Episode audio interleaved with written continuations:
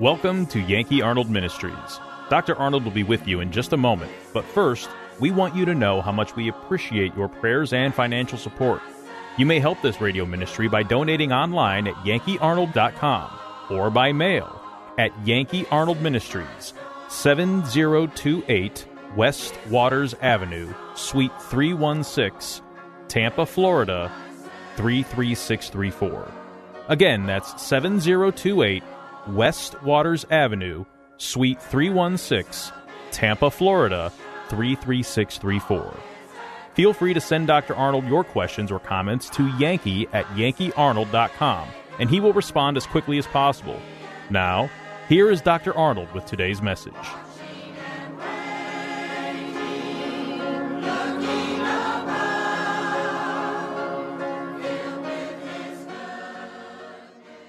The next verse, none that doeth good, they are all gone out of the way. They are together become unprofitable. There is none that doeth good, no, not one. That's talking about God's viewpoint of every person born into the world. There is no one born into this world perfect. There's no one who lives a perfect life. No one is righteous before God. So he says, all have sinned, the next statement. All have sinned. You notice these words, all, none, none. All have sinned and come short of the glory of God. I mean, short of God's perfection. See, God is perfect, and like we say, heaven is perfect. But man is not perfect. Man is a sinner. He's come short of perfection. Way short. He said, well, I was almost there. No, you weren't. Not even close. The next verse, letter E, wages of sin is death. So you know and understand a little bit about yourself. That's that old sinful nature that you have. That's what God calls in his word, the old man, the old man. The wages of sin is death.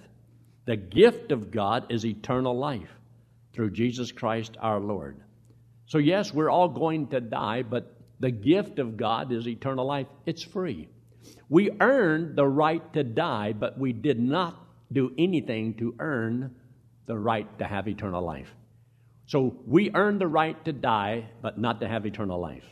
We've done nothing for that, because eternal life has to be a gift. And if it is the gift of God, then it could not be something we deserve.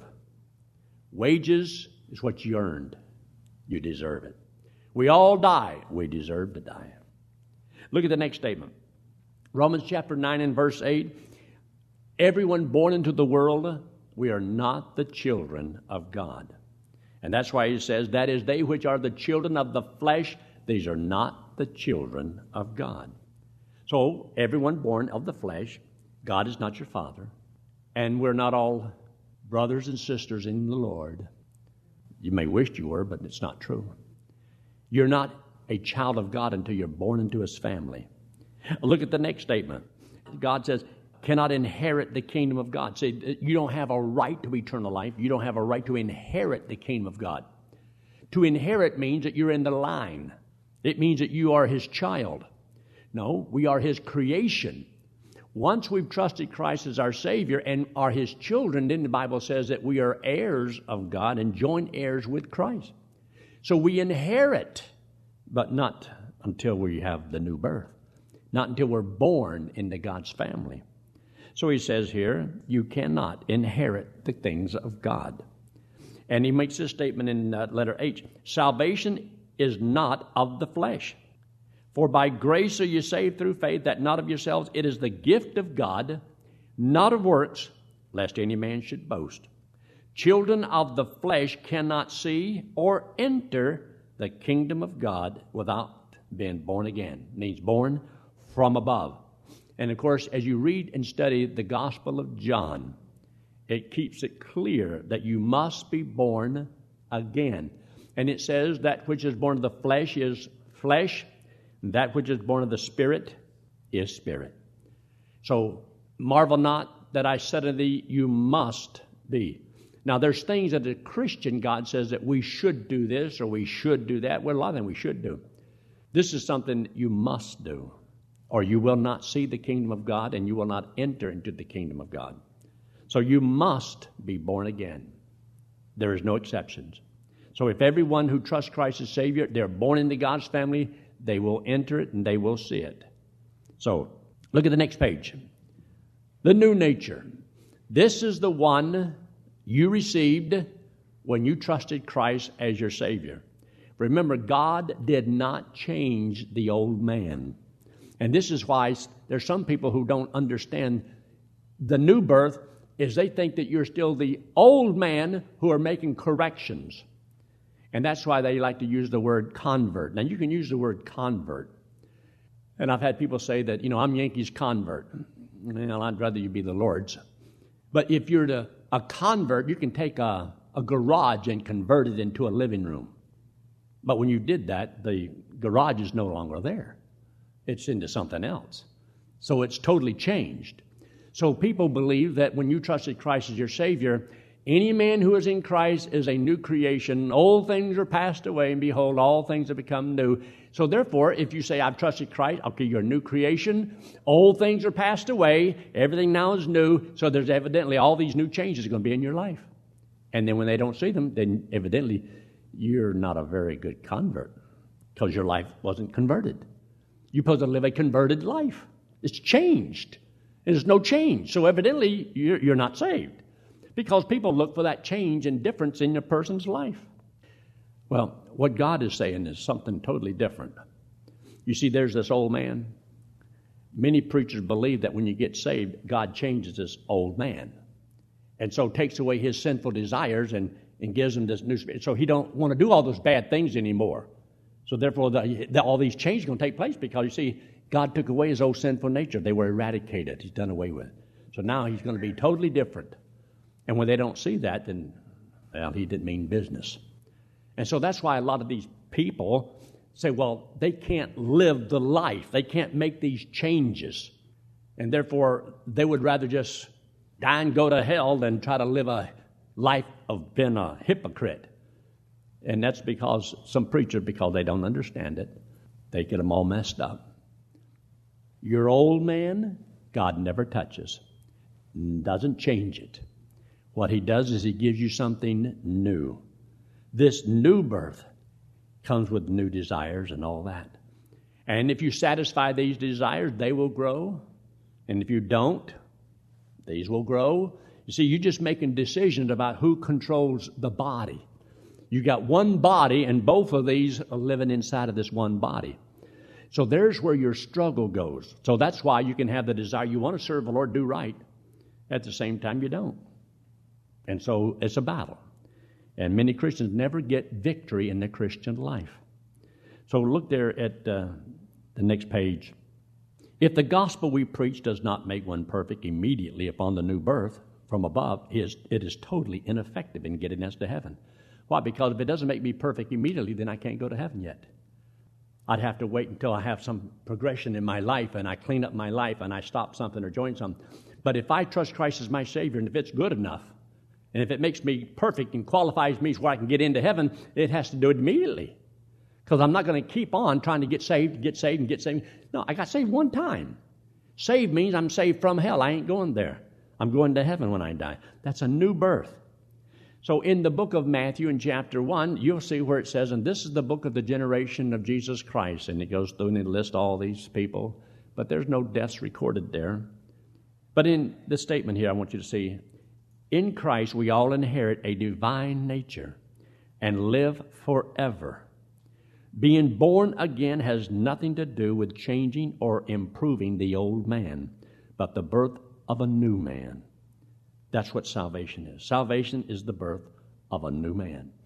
This new birth is born of God. It's a spiritual birth. You cannot see a spiritual birth. You can see your flesh birth, but the flesh birth isn't the one that's going to heaven. It's the spiritual birth that you have. Now, look what he says here. Letter A, Jesus says, you must be born again. That which is born of the flesh is flesh. That which is born of the Spirit is spirit. Is he saying there's two different things here? Evidently. Nicodemus says, Lord, how can a man, get back inside of his mom and be born again? Evidently, he didn't get it. He says, how can you be a ruler in Israel and you don't understand these things? Because it's taught in the Word of God, and even though you only had the Old Testament. Evidently, there's things that were taught in the Old Testament that help you understand this. I won't get into that right now. But it says, marvel not that I said unto thee, you must be born again. There is no other way. See, this is the answer that Jesus gave at the beginning of his ministry under the law. Jesus was made of a woman under the law, so he was under the dispensation of law. And when Jesus was here, how did he say a man was to be saved? Did he say you had to keep the Ten Commandments? No. He says you must be born again. The law cannot save anybody, never did. Law never made anybody perfect, doesn't qualify. It just lets you know you're a sinner. The law only reveals all the weaknesses of the flesh. It lets you know you are a sinner, big time. You can't even keep the first commandment, let alone the other ones. Thou shalt love the Lord thy God with all thy heart, mind, body, soul, and strength. Come on. Do you really? Have you always? All you had to do is fail one time, not loving him supremely. All right, look at letter B. At the moment of receiving Christ, as many as received him, to them gave he the power, the authority, the right to become the sons of God. Specifically, Kai, even to them that believe on his name. Those that believe on his name. That's all you had to do. And when you talk about believing on his name, that name means something. The one who saves and keeps and provides and protects and defends and all that. That's all wrapped up in his name. See, they had names that meant something. I haven't figured out what Yankee means yet. Well, a little bit. I've dug a little bit. And it's pretty good. You know, I am the symbol of America, you know. Arnold means strong as an eagle, you know, and that's the emblem of America. Man, you can't get any better than that, can you? But you mean like a man's name was Joe Rottengate. What would you think about it if you believed in his name? He probably had a gate that was what? Rotten. You know, like William Shakespeare. He probably shook a wicked spear. Well, your name got to mean something. You know, a motto. Well, that comes from because he likes to eat tomatoes. Aren't you Italian? Yes. Italians have tomatoes on everything. The sauce, you know, it's always... Didn't y'all invent the pizza? I love tomatoes. Oh, you do love tomatoes. But the name means love. Now see that he has a different definition for his name. But when you believe in a name, so as he says here, as many that believe on him. When that very moment, when you believe it, then you should expect to receive it. He that believeth on me hath everlasting life. Okay, I believe that. Well, when should I expect to get everlasting life? Well, when I believe it. Hath, present tense, right now, hath everlasting life. Look at the next verse. Letter C. Being born from above lasts forever. Being born again, not of corruptible seed. So it's showing you that it's a different birth altogether. It's not the flesh being transformed. It's not the flesh being converted. That's why you have to watch some of the preachers that talk about, you know, you need to be converted. Well, what do you mean? Define your term. I always like people to define your term. I talk to people sometime and they say, well, I've been saved. I said, well, define that. What do you mean by that? I'm trusting Christ as my Savior. What do you mean by that? It's amazing. You'll find out we're not on the same page. We don't mean the same thing. Even to the point of, oh, you have everlasting life. Tell me, how long is that? Well, until you sin again, you know. Huh. So you don't just automatically believe what people say. You've got to ask questions. Asking questions can reveal an awful lot about things. But look what he says here. He says, by the word of God, which liveth and abideth forever. You were born of God by something that lives and abides forever. That's the new birth. That's why once you trust Christ as your Savior, and it's born by the word of God that liveth and abideth forever, how long will your new birth last? Forever. See, if you don't see that, then you're going to see all they think about is this old man getting dedicated to God. This old man stopping some of his bad things, and this old man trying to conform to the image of Christ by committing himself to the lordship of Christ. And if he does it long enough, he's gonna make it. That's not the Bible. Has nothing to do with what the Bible says. The Bible is talking about a totally separate new birth. And if you don't get this one, it don't matter what you do over here. It won't matter how many sins you turn from, how much you commit your life to Christ, ask Him to come into your heart, liver, lungs, and eyeball, what? It don't matter. Nothing matters. You've got to have the new birth. And it must be because born by the Word of God. This new one is what lasts forever. You say, well, if I still sin in my life, that's a sign that I'm not saved. No, when you sin in your life, that's a sign that the old man is still there. Look at the next verse. Letter D, those born of God cannot sin. 1 John 3:9. Look what he says. Whosoever is born of God doth not commit sin. And it doesn't mean he doesn't practice sin. It means he cannot commit one single act of sin, because the very next words tell you that. For his seed remaineth in him, and he cannot sin, because he's born of God. Now, you'd be surprised how many different versions there are, translations, change that verse, because they just can't believe that means that.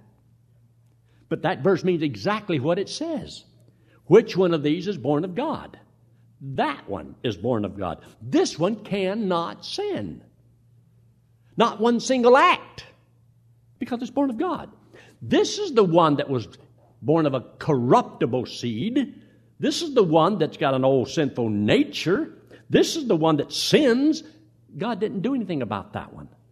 He gave you a new birth. This one's the one that's saved. This is the one that's going to heaven. One of these days, you're going to die physically. This old sinful nature, see, this old man, he lives inside of this body. And when the body is dead, he's gone. So look at letter E. Letter E, you are seen by God as in the Spirit. This is how God sees you. When God looks upon you, but ye are not in the flesh. He doesn't see you in the flesh. He sees you in the Spirit. That doesn't mean that you're spiritually minded. It just means that's the position that you have in Christ. You see, this one is born of the Spirit of God. This one is born of the flesh. Once you trust Christ as Savior, God doesn't see you in the old man. He sees you in the new man. That's the new man, the spiritual birth. That's how God sees you from now on. You're His child. His children inherit what the Father has. But God says the old man of the flesh cannot inherit the kingdom of God. Flesh and blood cannot inherit the kingdom of God. The new birth can. This one can't see the kingdom of God or enter into the kingdom of God, and that's why he says you must be born again. So when you're born again, God gives you the new birth. You have indwelling you the Holy Spirit of God. Now look what he says here. But ye are not in the flesh, but in the Spirit, if so be that the Spirit of God dwell in you. Now, if any man have not the Spirit of Christ, he is none of his. Why? Because your birth is born of the Spirit. And the Holy Spirit lives inside of every believer. See, in John chapter 7, it makes a statement, on that great day of the feast, Jesus stood and cried, saying, if any man thirst, let him come unto me and drink. And as the Scripture hath said, out of his belly shall flow rivers of living water. This spake he of the Spirit, which they that believe on him should receive. But see, he hadn't been glorified yet. The Spirit hadn't been given yet. But every man who believes receives the Holy Spirit. In Ephesians chapter 1, verse 13, that whenever you believe on Jesus Christ, the very moment you were sealed with the Holy Spirit of promise. Now look at the last verse. 2 Corinthians chapter 5 and verse 17. You are a new creation in Christ. Therefore, if any man be in Christ, he is a new creature. The one that's born of God in Christ, this is the new birth. This new birth is new. Everything about this new birth is new. All things are new. The old thing is all old. Old thing, the condition, is passed away. Behold, all things are become new. See, people who don't get this, say, here you are, and all you have is this old man, and you're transferring all those bad things for some of a new way to live.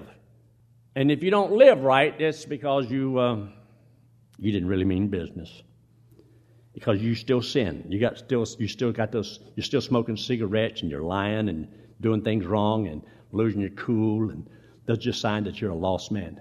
But that's not what the Bible says. So when you take that verse out of its context, this is talking about that which is new. And as you study the book of 2 Corinthians in chapter 5, it tells you some of these things that are new. So now that you're in Christ, this is the new birth. And what God wants you to have is new knowledge. That's why he says the lost man, the natural man, does not discern the things of God, because they're spiritually discerned and he doesn't have the Holy Spirit. But when you trusted Christ as your Savior, the Holy Spirit indwells you and teaches you all these new things from God. Because, see, God wants this one to live by something new, by the Word of God itself. And so that you'll have new thoughts and new results in your life. And so this is why God says in 2 Corinthians 5 that he makes this statement, "For the love of Christ constraineth or motivates us, because we thus judge that if one died for all, then all were dead. That they which live should not henceforth live unto themselves, but unto him who died for him and rose again." So those who have trusted Christ as Savior, yes, we should live for the one who died for us. But if you don't, it never affects the new birth. It's still a child of God. You're still going to heaven. But you're not going to get out of your life the things that God wanted you to receive. There's a purpose in living. There's a reason why God does what he does. You say, well, when I still sin, what happens then? Well, see, if you walk in the flesh, it means after the flesh. That's why you'll notice, even in the King James, it makes this very clear. There's a difference in walking in the flesh and walking after the flesh. The lost man walks in the flesh. The saved man walks after the flesh, as you read down through the book of Romans chapter 8.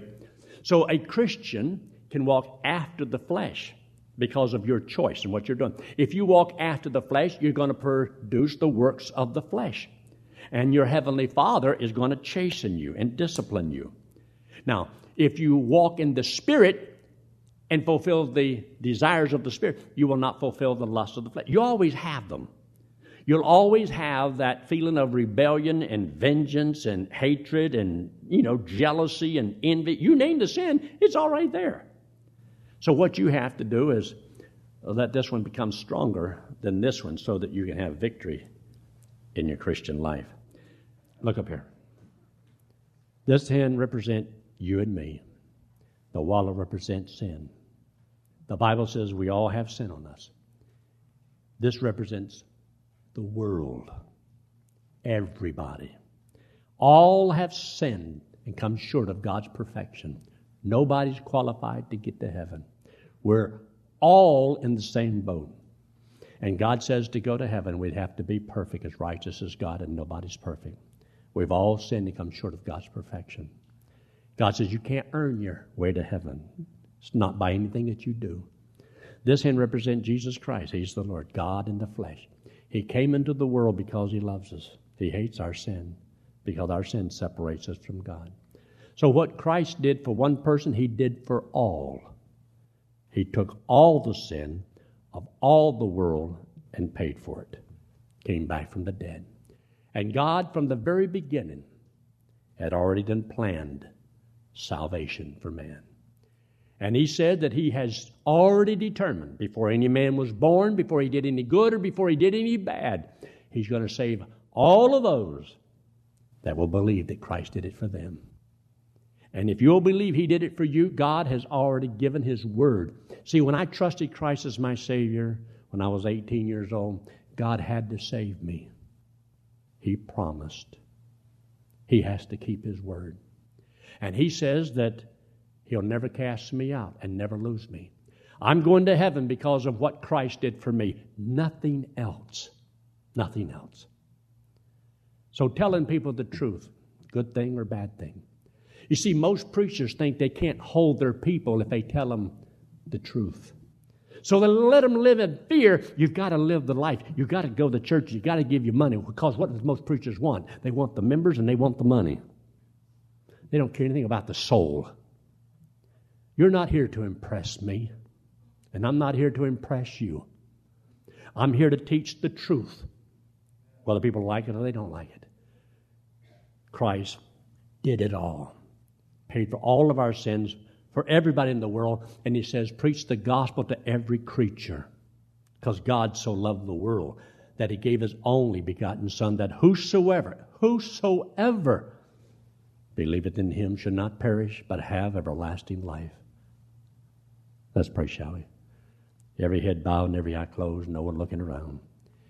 If you're here this morning, maybe you've heard all of this, but you never understood. Maybe you've never really trusted Christ as your Savior. Would you trust him and him alone? Don't trust in your life. Don't look at your life and say, well, I know I'm saved because I go to church or I do this and I do that. That's not the reason. That's not the evidence that you're saved. A lost man can do all of those things. Would you trust him and him alone? Would you believe he died because he loved you? And if you'll trust him as your Savior, he would give you eternal life. Would you believe that? I'm going to ask in just a moment for a raise of hand. Raising your hand doesn't save you. I'm not going to have you forward. I'm not going to embarrass you. But a while ago, I asked for people to raise their hand if they trusted Christ as Savior. Well, maybe you couldn't honestly do that, but I want to give you the chance. You see, it is your decision. It's an important decision. Determines your destination. So in the quietness of this moment, just between you and the Lord, would you just say, Lord, I don't understand it all, but I believe Christ died and paid for my sins, and right now I will trust Jesus Christ as my only hope of going to heaven. And preacher, I'd like for you to pray for me. So would you just slip your hand up very quickly and put it right back down? Is anyone at all? Anyone at all? So yes, that made sense to me. I want to be certain of going to heaven, and I'll trust Christ as my Savior right now. Anyone at all? If you trusted Christ as your Savior, you're God's child. Be aware of the teachings of Calvinism. It's subtle sometimes, but it's deadening. Father, we thank you so much for this opportunity to teach your word. And help us to have a greater respect for the payment you made.